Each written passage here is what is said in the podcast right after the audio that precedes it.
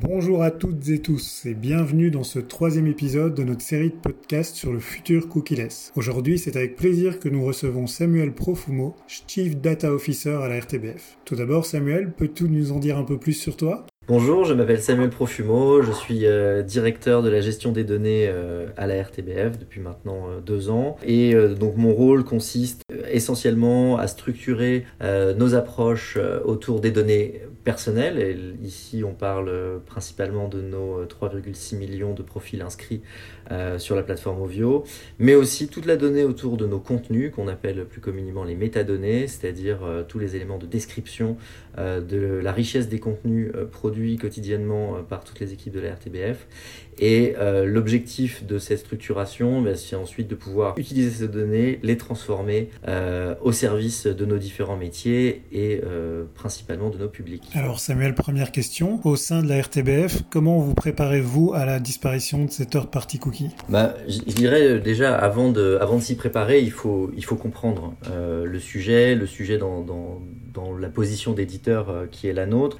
éditeur qui, en tant que média de service public, a une position euh, intéressante puisqu'elle euh, n'est pas financée uniquement euh, par le public, mais aussi par les revenus de la publicité. Et c'est une, une, position qui existe ailleurs en Europe, mais qui n'est pas généralisée. Et donc c'est intéressant de souligner notre rôle à la fois de service public et en même temps d'acteur du marché de la publicité, et, et, d'essayer de comprendre quelle est la problématique. Je crois que ce qui est intéressant, c'est quand on revient aux sources, euh, il y a eu euh, tout au départ d'Internet cette idée que l'on allait tout mesurer et que finalement les médias allaient vivre, les éditeurs allaient connaître une rupture majeure de leur relation avec le public, puisque on passerait du mass média euh, à un média, on va dire, ciblé, targeté.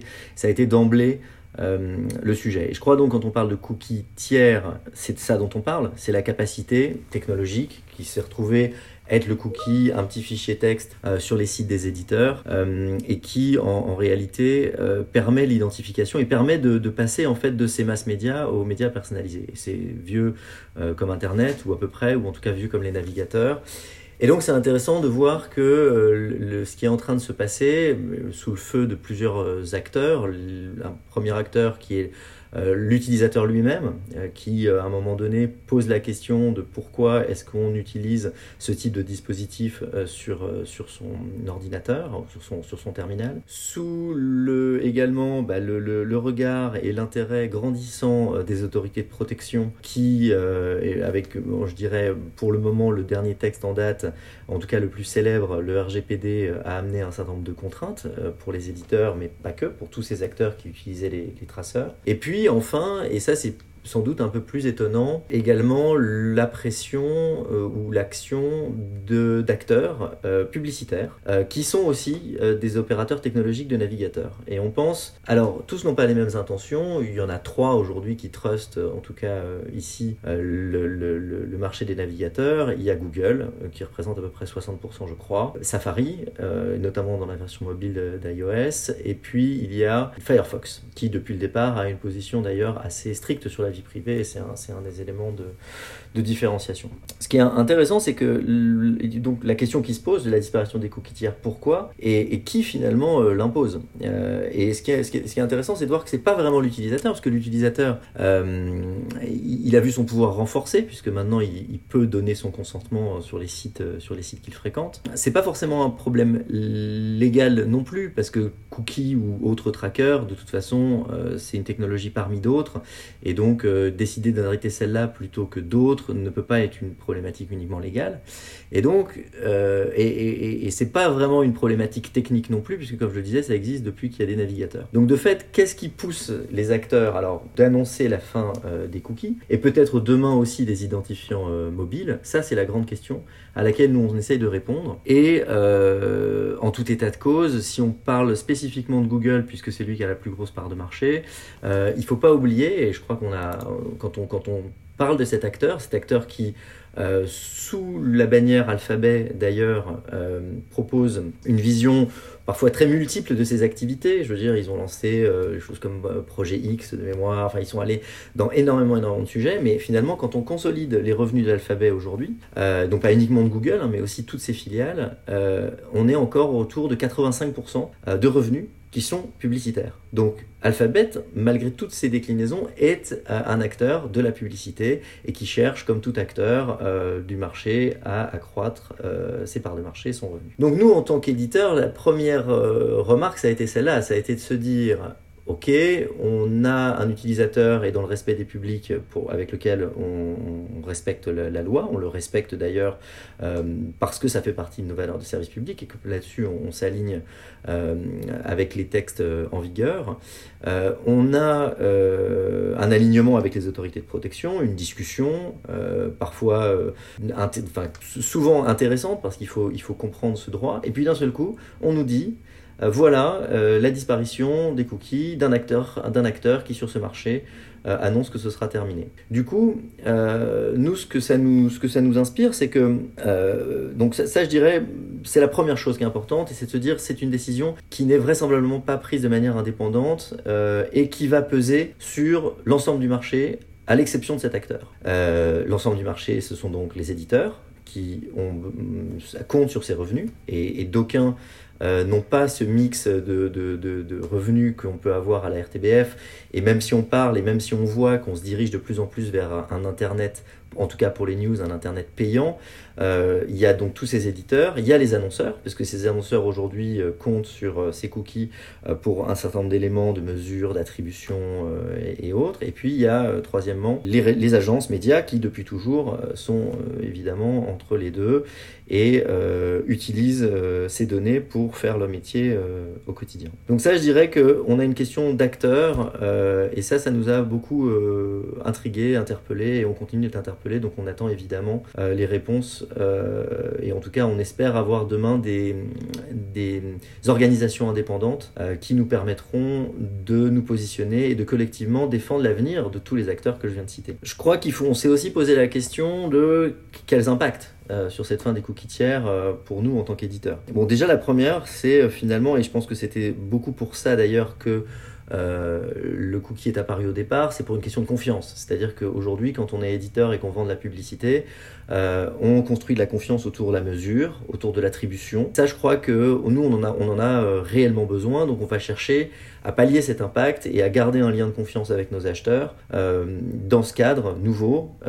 Et alors qu'aujourd'hui, c'est vraiment cet outil, le cookie tiers, ou en tout cas le traceur, qui permet cette relation de confiance. Il y a un autre élément qui est important, qui est l'optimisation des campagnes. Et ça, c'est plutôt dans l'angle de l'annonceur et de l'agence. Mais évidemment, nous, c'est très important euh, de diffuser aussi ces campagnes euh, de manière mesurée, de ne pas euh, répéter systématiquement le même message. On le sait, en publicité, la répétition est un élément important, mais on sait aussi qu'il y a un seuil qui, une fois qu'il est dépassé, est contre-productif. Donc, on est aussi euh, contraint, nous, en tant que... Et, c'est vrai euh, de, la personne qui est exposée dans la publicité, mais ça rejaillit, on le sait bien, pas uniquement sur l'annonceur, mais aussi sur l'éditeur et sur l'image du site. Euh, donc on se demande comment faire demain sur, sur ce point. Et puis, troisièmement, et je crois que ça c'est un point qui est très important, mais sur lequel nous pouvons sans doute, je pense en tant qu'éditeur, nous positionner très efficacement, c'est justement la first party data. C'est justement le fait que le profiling euh, across website, euh, enfin au, travers des sites, est rendu plus compliqué, mais que nous, nous avons cette relation avec l'éditeur. Ce qui est intéressant, je, continue parce que je,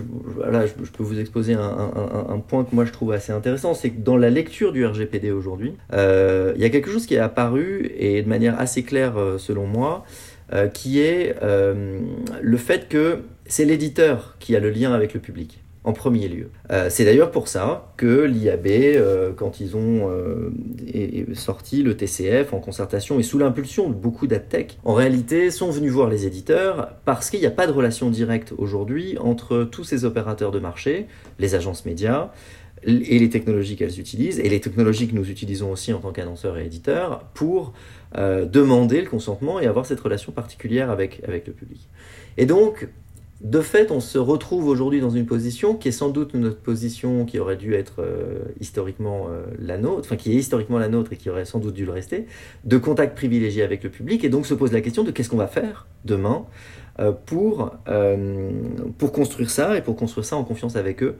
dans le cadre de nos activités à la fois éditoriales mais aussi publicitaires, puisque nous ne sommes évidemment pas pénalisés sur, ce point de vue que euh, sur nos outils publicitaires, nous sommes aussi pour une bonne part pénalisés dans euh, l'usage d'outils éditoriaux.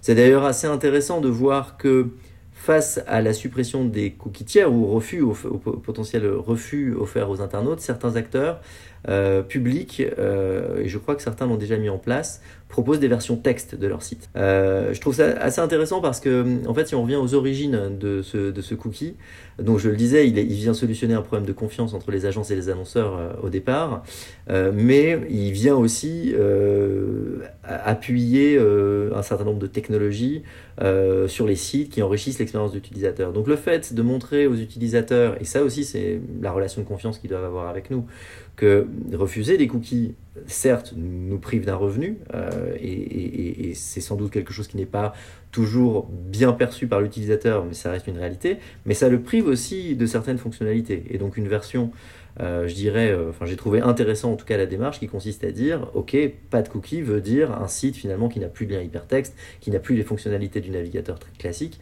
et qui finalement propose une expérience amoindrie, mais dans lequel l'info est encore présente, en tout cas quand il s'agit d'infos euh. Parce que pour évidemment, pour les players audio et vidéo, euh, c'est aussi assez compliqué, même si ça n'est pas euh, impossible. Donc voilà, donc je dirais que là, ça, c'est les enjeux. Voilà comme nous, on a compris la problématique aujourd'hui. Alors, qu'est-ce qu'on fait? Ben, Je crois qu'on s'était préparé très tôt à ce sujet, et je crois comme d'autres opérateurs de, de, télé et de radio européens, on a la chance d'avoir des contenus qui sont riches et de devoir gérer des droits sur ces contenus. Par conséquent, euh, l'identification euh, sur les plateformes, et notamment la plateforme Ovio, euh, s'est imposée comme une évidence, parce que ça nous permet de proposer des services à valeur ajoutée, donc depuis longtemps, des éléments comme la reprise de lecture, la mise en favori, les alertes, la portabilité, on était les premiers à, proposer la portabilité euh, lors de la Coupe du Monde, euh, la dernière Coupe du Monde, euh, pour les, résidents belges inscrits à Ovio qui pouvaient justifier de, leur résidence, ils pouvaient effectivement, s'ils étaient en congé, regarder ces contenus étrangers. Donc cette gestion de droit a fait que on s'est très vite mis à une identification obligatoire sur la plateforme Ovio. et aujourd'hui, on a 3,6 millions d'utilisateurs qui sont inscrits sur la plateforme. Euh, dont euh, un bon tiers euh, revient, est actif mensuellement. Donc ça, c'est, ça, c'est évidemment un avantage énorme dans cette période, puisque comme je le disais, c'est avant tout une crise de l'identité ou de l'identification, et que dans cette crise, ben, évidemment, nous, nous avons cet avantage de pouvoir à la fois travailler dans le cadre des valeurs de service public, et parce qu'encore une fois, eh bien, nous respectons la réglementation, et puis nous allons pouvoir demain proposer vraisemblablement une expérience publicitaire enrichie indépendante euh, de ce cookie tiers. Euh, donc ça, je crois que c'est un point qui est important. Donc ça, on, a fait ça. Je crois qu'on travaille aussi à des data management plateformes euh, de seconde génération, je dirais. Alors je ne sais pas si elles sont vraiment de seconde génération, mais en tout cas qui utilisent les données connectées, les données loguées pour faire de la prédiction aussi sur le trafic dit anonyme, donc le trafic qui n'aurait pas euh, d'identifiant, ce qui, est de plus en plus le cas, parce qu'à la fois c'est le cas sur euh, euh, Google Chrome, donc à partir de janvier 2022, mais c'est aussi déjà le cas dans Safari, beaucoup le cas dans Firefox, et puis il y a des, débats avec Apple sur son IDFA, donc la, la, nécessité de pouvoir prédire un certain nombre d'éléments, notamment les éléments sociodémographiques, me semble, me semble très important chose que l'on arrive euh, aujourd'hui à faire, à avec un certain succès euh, euh, au regard notamment des performances qu'on a pu avoir sur, sur DAR. Voilà. Nous faisons ça, nous, nous travaillons aussi à, auditer les pratiques actuelles des cookies tiers. je crois que c'est un point qui est important pour chaque éditeur, parce que comme je le disais, les cookies, euh, je dirais que la, dépose des cookies tiers est un élément de confiance entre les annonceurs et les agences, mais ça reste une intrusion sur nos propriétés. si je reprends les termes d'ailleurs qu'emploie lui-même Google dans Google Analytics, on, on parle bien de propriété. Euh, la propriété de la RTBF, en tout cas euh, la propriété RTBF, la propriété OVIO, etc. Et donc le dépôt des cookies tiers était quand même un abandon de souveraineté euh, qui n'est pas nouveau, hein, qui date maintenant de, plus d'une vingtaine d'années, mais qui est réel et surtout cet abandon de souveraineté a été fait souvent, je crois, en inconscience des revenus réels générés par certains des acteurs euh, qui venaient euh, déposer des cookies euh, sur les plateformes et de ce qui en était fait derrière. Donc je crois que de ce point de vue-là, le RGPD a été une, opportunité intéressante et que donc nous cherchons à auditer les partenaires et de comprendre parmi toutes les technologies, puisque je crois qu'aujourd'hui dans le TCF il y a un peu plus de 600 partenaires, c'est d'essayer effectivement d'identifier ceux qui génèrent réellement de la valeur pour nous et pour le public euh, et nous assurer que euh, on utilise les blocklists que permettent le TCF de manière, euh, de manière raisonnée et qu'on maintient du coup des partenariats de confiance avec les agences qui opèrent le plus fréquemment avec nous, euh, euh, et, et, avec les annonceurs euh, sur le marché belge, plutôt qu'avec des opérateurs qu'on avait appelés à un moment donné les silent bidders, je ne sais plus comment ça s'appelle, mais en tout cas des opérateurs qui déposaient des cookies sans qu'il y ait un moment de la valeur pour les, les, acteurs traditionnels de la chaîne, en tout cas ceux qu'on connaît. Donc ça c'est aussi un travail qu'on mène à l'heure actuelle, cet audit. On réfléchit évidemment et on discute bah, avec les agences, avec nos partenaires agences comme Space, on discute avec nos partenaires médias, voilà, concurrents néanmoins euh, amis, en tout cas sur ce terrain, c'est évident. Euh, et on cherche euh, bah, à trouver quelle instance indépendante permettra demain de solutionner cette crise de l'identification dans le respect de, encore une fois, du, public, parce que je crois que c'est toujours important de, le rappeler quand on, quand on traite de ces questions. Et voilà, donc il y a eu des, initiatives dans le cadre d'alliances médias qui, qui, traitent de sujets comme par exemple la, la publicité adressée, sur lequel nous sommes pionniers. Euh, et euh, dans ce cadre-là, eh on essaye de voir euh, quelles seraient les meilleures solutions pour demain ou les meilleurs partenaires. se pose la question de l'identifiant unique, chose dont on entend parler depuis longtemps et qui est finalement c'est le succès le succès de Facebook et, Google. Je crois qu'il faut regarder à nouveau les revenus quand on parle des Gafa. Je veux dire, on a deux grosses régies publicitaires, Google, Facebook, euh, qui font plus de, comme je le disais, 80, euh, peut-être 90% de leurs revenus. Pour Facebook, je crois que c'est 99% de revenus sur la publicité. Ce succès vient de l'identifiant, et uniquement de l'identifiant. C'est-à-dire que derrière, on met en place de belles mécaniques, mais c'est principalement cet identifiant qui fait la valeur de ces entreprises.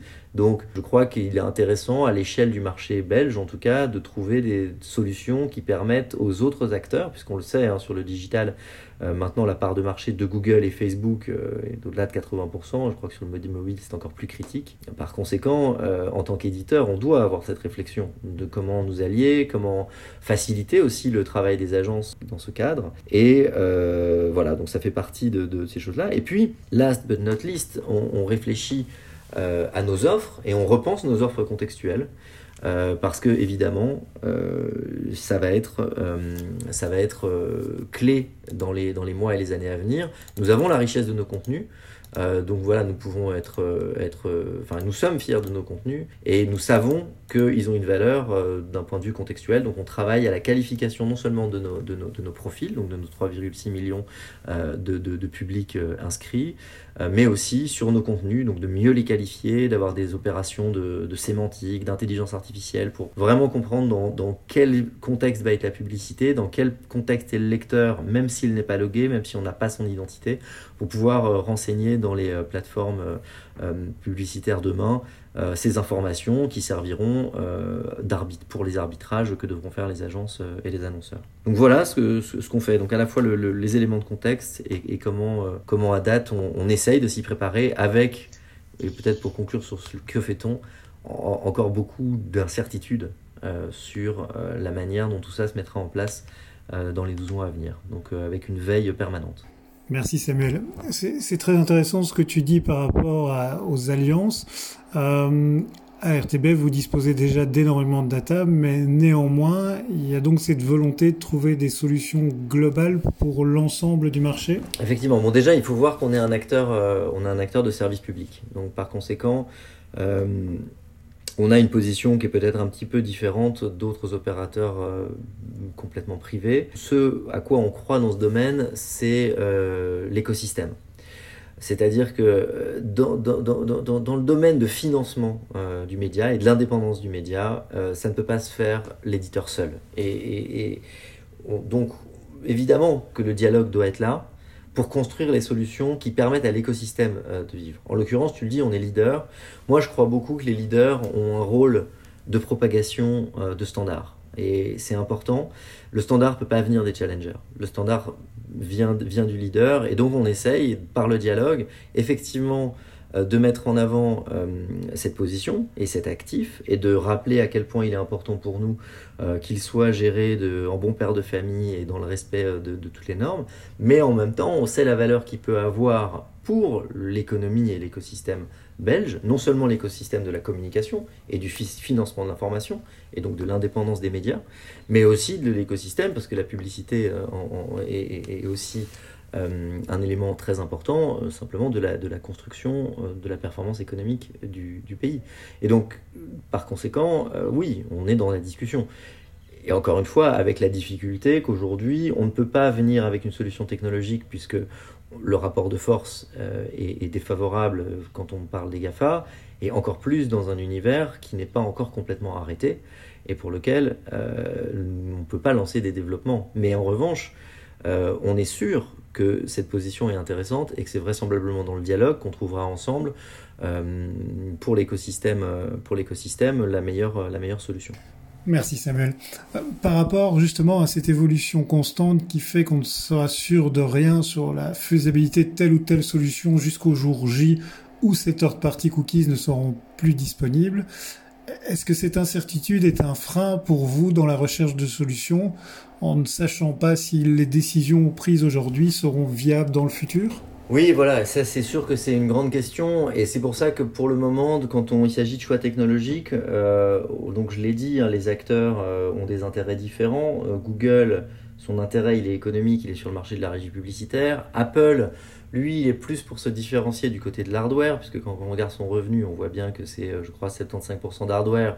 Donc ils veulent en faire un argument face justement au principal concurrent qui est à nouveau Google dans le domaine de la, de, la fabrication de téléphonie mobile euh, et d'ordinateur, euh, le, mais surtout téléphonie mobile. Le troisième acteur, c'est Firefox. Et Firefox, bah, il y, a SolidWorld aujourd'hui, hein, donc euh, avec Tim Berners qui fait une proposition de récupération par l'utilisateur de ces données, et donc de dire finalement les données ne doivent plus être centralisées chez un éditeur et, qu'il ne doit plus y avoir finalement ces effets euh, de centralisation et, ce que Jaron Lanier appelait le winner takes all de, la digital economy, où effectivement, parce que Facebook a réussi à constituer cet énorme pool d'utilisateurs, euh, ils, vont, euh, ils, vont, ils vont gagner. Firefox dit non, les données appartiennent à l'utilisateur, en tout cas c'est ce qu'ils essaient de proposer.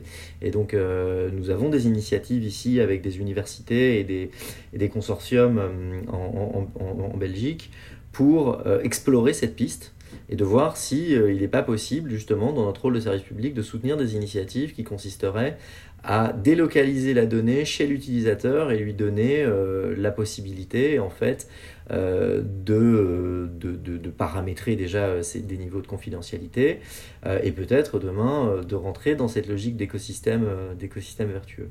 Je crois que le RGPD, beaucoup d'entreprises et en tout cas peu à ma connaissance ont vraiment su tirer parti d'un des articles qui est le plus intéressant à mon sens qui est l'article 20 du RGPD, l'article sur la portabilité des données. Parce que, euh, et justement, dans le cadre de ces initiatives de euh, décentralisation, je crois qu'on aura aussi sans doute un travail d'encouragement et d'explication pour que les données de Facebook, par exemple, aujourd'hui, on peut les demander. Hein, c'est très facile de télécharger euh, un, petit, une, petite archive compressée des données personnelles qu'on a en tant qu'utilisateur et ensuite de les passer à un autre opérateur qui pourrait justement être cette, enfin, cette mécanique décentralisée. donc voilà, donc ça, ça fait partie aussi des choses qu'on fait et on s'est plus engagé pour le moment là-dedans parce qu'encore une fois, c'est notre rôle de service public et de le faire dans une logique de R&D avec l'UMONS et basé donc avec le consentement de, certains de nos utilisateurs. Euh, que finalement, effectivement, euh, aller sur de l'inconnu pur et dur dans lequel pour le moment on n'a pas les moyens. Euh, compte tenu du flou qui peut régner sur ces questions. Alors, une des solutions à cette disparition du third-party cookies, c'est bien entendu le targeting contextuel, un targeting contextuel poussé qui, à l'aide d'intelligence artificielle, va permettre de définir la sémantique des contenus. Du coup, est-ce que pour vous, en tant qu'éditeur de contenu également, cela pousse à ouvrir le champ des différentes technologies, nouvelles technologies qui permettent de définir ces contextes? Euh, On travaille effectivement à la qualification fine de nos contenus.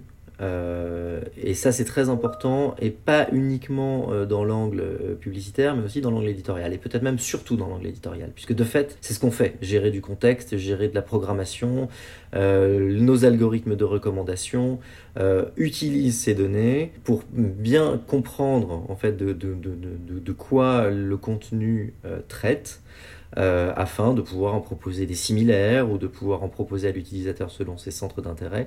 Donc oui, je dirais qu'on est aujourd'hui sur des technologies euh, qu'on améliore euh, sans cesse de qualification de de nos contenus produits, parce que c'est ce qui permet aussi euh, de les valoriser dans le temps, euh, parce que bien les connaître, c'est les retrouver, et les retrouver, c'est pouvoir les reproposer ou les réutiliser dans le cadre de nouvelles productions. Euh, donc c'est un élément essentiel sur lequel on travaille, je dirais, même dans le cadre, et même surtout dans le cadre de, nos missions éditoriales.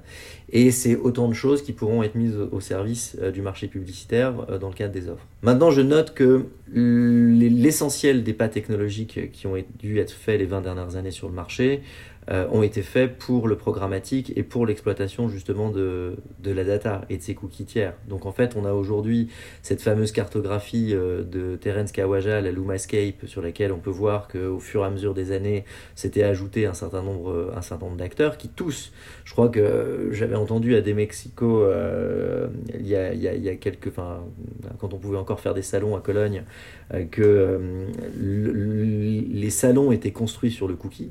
Euh, je crois que c'est vrai. Euh, l'essentiel de ces entreprises euh, tiennent à ce cookie. Donc quand je parlais d'écosystème tout à l'heure, c'est aussi important d'avoir ça, ça en tête. Et c'est vrai que donc le pas technologique qui a dû être fait, il a surtout dû être fait pour ça.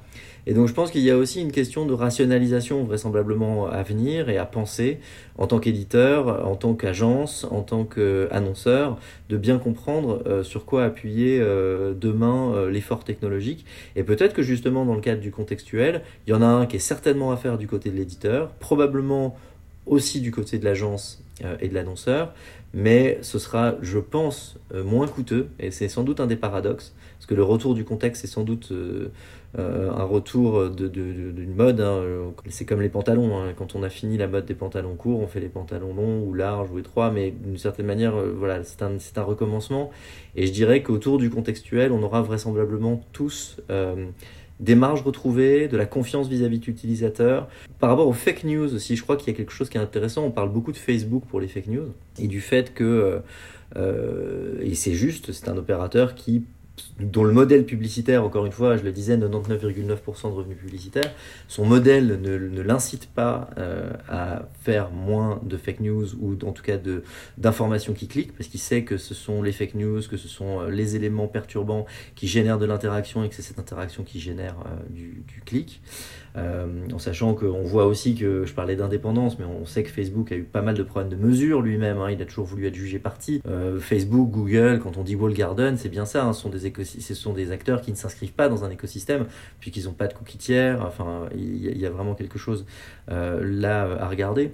Euh, et en fait, euh, tout ça pour dire que on, avait aussi dans le domaine du programmatique des sites qui faisaient de la fake news, ou en tout cas euh, beaucoup d'opérateurs qui vivotaient en ayant des sapins de Noël, de, de, de, de serving, enfin de, pardon, de format publicitaire dans tous les sens, et qui faisaient de l'arbitrage hein, simplement, hein, qui regardaient combien ils arrivaient à vendre leur position sur la page et qui euh, faisait la promotion sur Twitter et sur Facebook et euh, qu'elle faisait un calcul très simple qui consiste à regarder quel est le prix euh, acheté de la visite sur Google ou sur Facebook et de s'assurer qu'en programmatique derrière on a on a des bannières. Au mépris de la sécurité de l'annonceur, souvent sans que ne s'en aperçoivent ni les annonceurs, ni les agences, ni d'autres médias, et que du coup on soit, on soit en train de financer des sites qui n'avaient pas d'intérêt. Donc je crois que ça aussi c'est important de l'avoir en tête, en tout cas en tant qu'éditeur c'est la disparition d'une concurrence déloyale entre guillemets parce que certains euh, y il y avait des plagiats il y avait euh,